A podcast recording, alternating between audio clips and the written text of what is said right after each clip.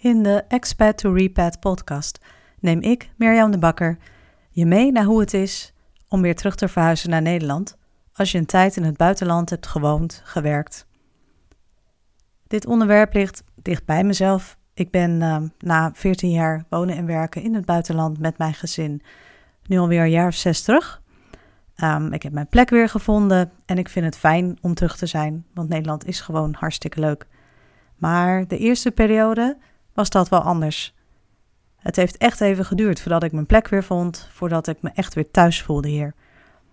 Ik merkte in gesprekken met andere repads dat er veel herkenning was. We lopen allemaal tegen min of meer dezelfde dingen aan en we zijn het eens over één belangrijk ding.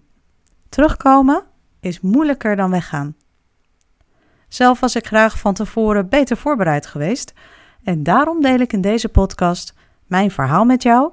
Ik interview allemaal leuke, ondernemende, enthousiaste repads in de hoop dat je er erkenning en herkenning in vindt.